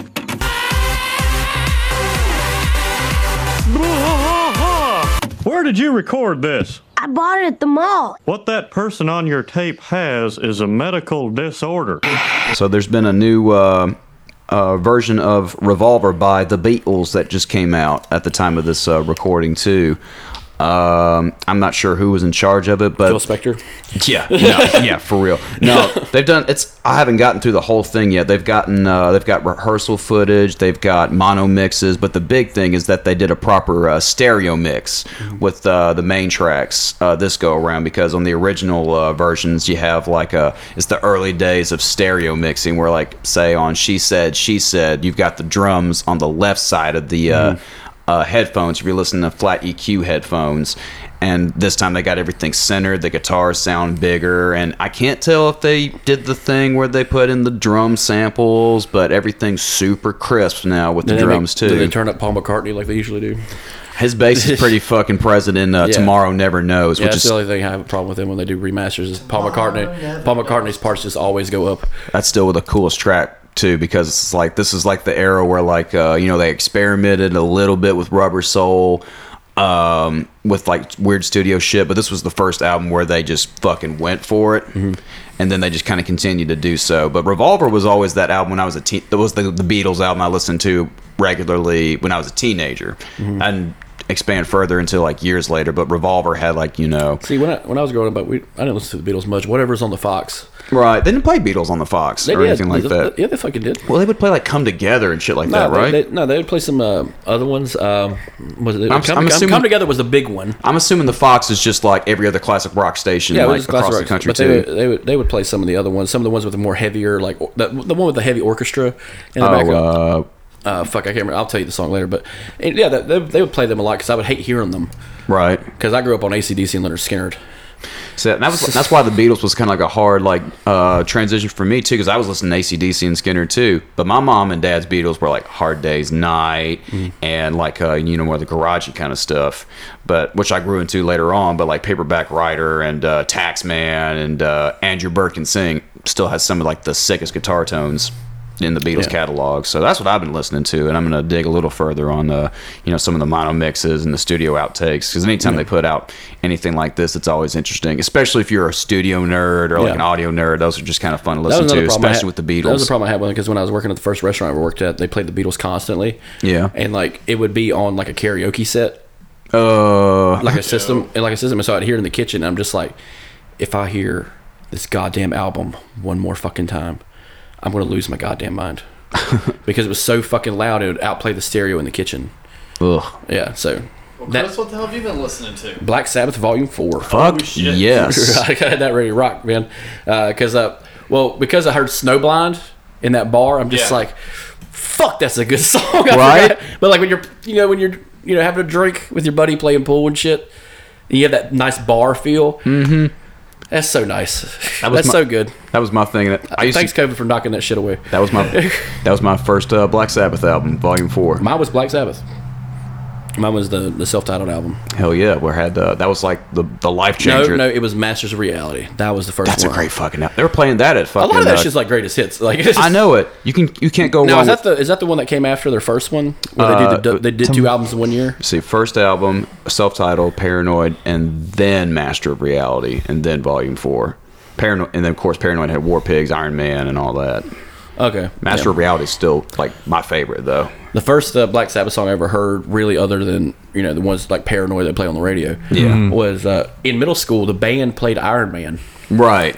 Yeah, and the girl was just hitting those fucking drums. She was tight, and she was only like probably thirteen. and Right. was hitting those fucking drums perfectly. And but uh, here's Snowblind because it's about cocaine. But like it's such a good song. And then the, oh, another thing they were playing was Blue Oyster Cult. All their I heard a veteran of a thousand psychic Oh, wars, it's such and a I'm good just like, fucking song. what a weird song I have I've heard I haven't heard in a restaurant or bar. Right. I'm just like I would play that in the kitchen. They were playing a lot of Master of Reality tracks in the fucking bar too. yeah.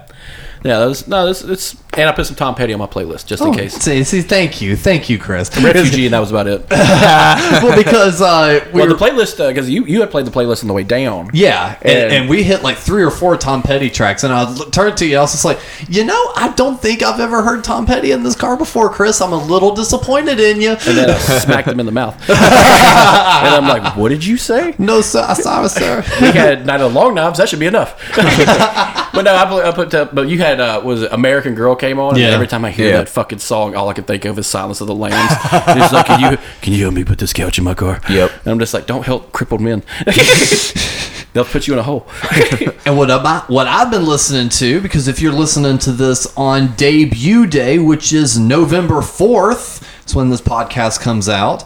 That exact same day, Cap and I will be making our debut Oh, on YouTube in the music video for Girls of the East Side of Town from Tuk Smith, and his whole record, A Ballad of a Misspent Youth, is out today. I get my ass stomped on. yeah, I get my ass yanked. yeah, that was wild. Like you got like you tug, you landed fucking hard. I Yeah. hope that made the cut. Oh, it did. that I'm fucking sure it. shot. I'm sure it did. Uh, he sent me a little sample, and well, we only did the shot once, Right. So it, it's either there or it's not. I thought they did like two others where it wasn't where it was kind of like a, an easier tug. or No, we something did like a that. practice run. Okay. We'll, we'll do a whole episode on that after the fact. I, I forgot that it was going to be coming out by the time this episode came out. I thought we would talk about it next one. But yeah, we'll, we'll talk about that one a little bit more next episode. But yeah, Cap and I went down to Atlanta, filmed with Tuk.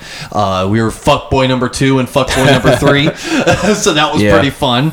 Uh, but yeah, either way, uh, I, I've been listening to that whole ass record, Ballad of the Misspent Youth, now available on Spotify, iTunes, all that shit. Look, I'm part of his media company. I have to do the whole plug. You shill.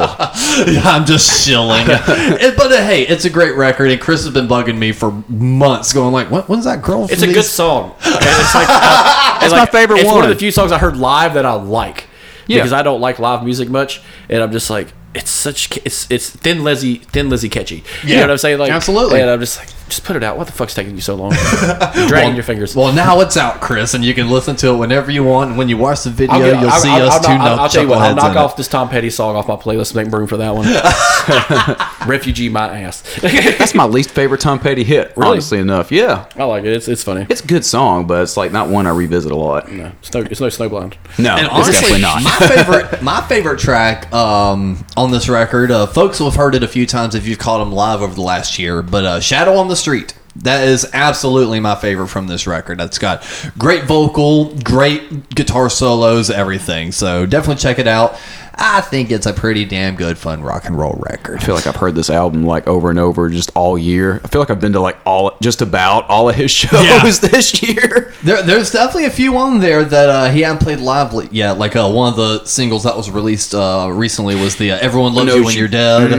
Um, That's a sad song. yeah, Yeah, But the music video was very well done. with uh, Eric from uh, Starbar as the Elvis Yes. impersonator character. And uh, "Ain't for the Faint" isn't a song they've played live yet, along with "Say Goodbye," which uh, on the day we're recording this, he finally posted a sample of that on his Instagram, along with so- "Lovesick City" and "Forgive and Won't Forget." So he's only played uh, maybe three songs from the new record. Okay. live. So Well, there, there's a bunch of new stuff on here. So check it out, guys. Along with the episode description, check out our Discord. We have fun in there, and more folks have been joining in, which is nice. Every time I mention it and really give it a push, more people join. Hey, So if it ain't broke, don't fix it. hey, let's keep it up. Let's keep it up. Chris, as always, thanks for joining us on this episode. You got a lot more podcasting to do the rest of the day. We got a history podcast. We got a conspiracy. We don't have the history podcast out yet. I know, but we're having it. But we're having it. We'll be talking about all kinds of shit. We have one episode about pirates, one about the Blair, uh, the fucking witches being burned alive, maybe one about the Holocaust if you want to be serious. But like, it's not going to be funny. It's going to be Haha. serious. Okay. He goes like, "Don't laugh." Then you can't have Mikey a part of it. Oh no, no, No. no! I want him here for the Dare episode Oh God. when we talk about the conspiracy of Dare. I can't- Why kids use more drugs. I can't wait to hear that. I got a whole. I, I, I got into a deep dive about Crayola and, it's, and how they destroyed RoseArt. It's fucking hilarious. And on that note, Whoa. Cap, do you have a fucking outro for us? just R.I.P. Killer, R.I.P. Sun Studios, R.I.P. 50s Rock. Yeah, RIP's Jerry Lee Lewis. Jerry Lee Lewis. Yeah, Jerry Lewis. That was what the killer was supposed to be. Yeah.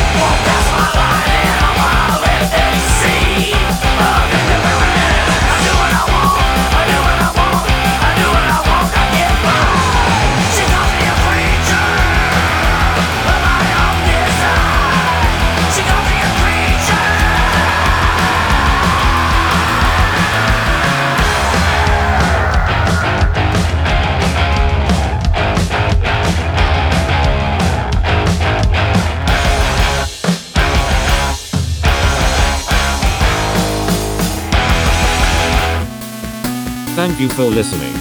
Please insert another coin by supporting the show for as little as a dollar a month at patreon.com slash something good network.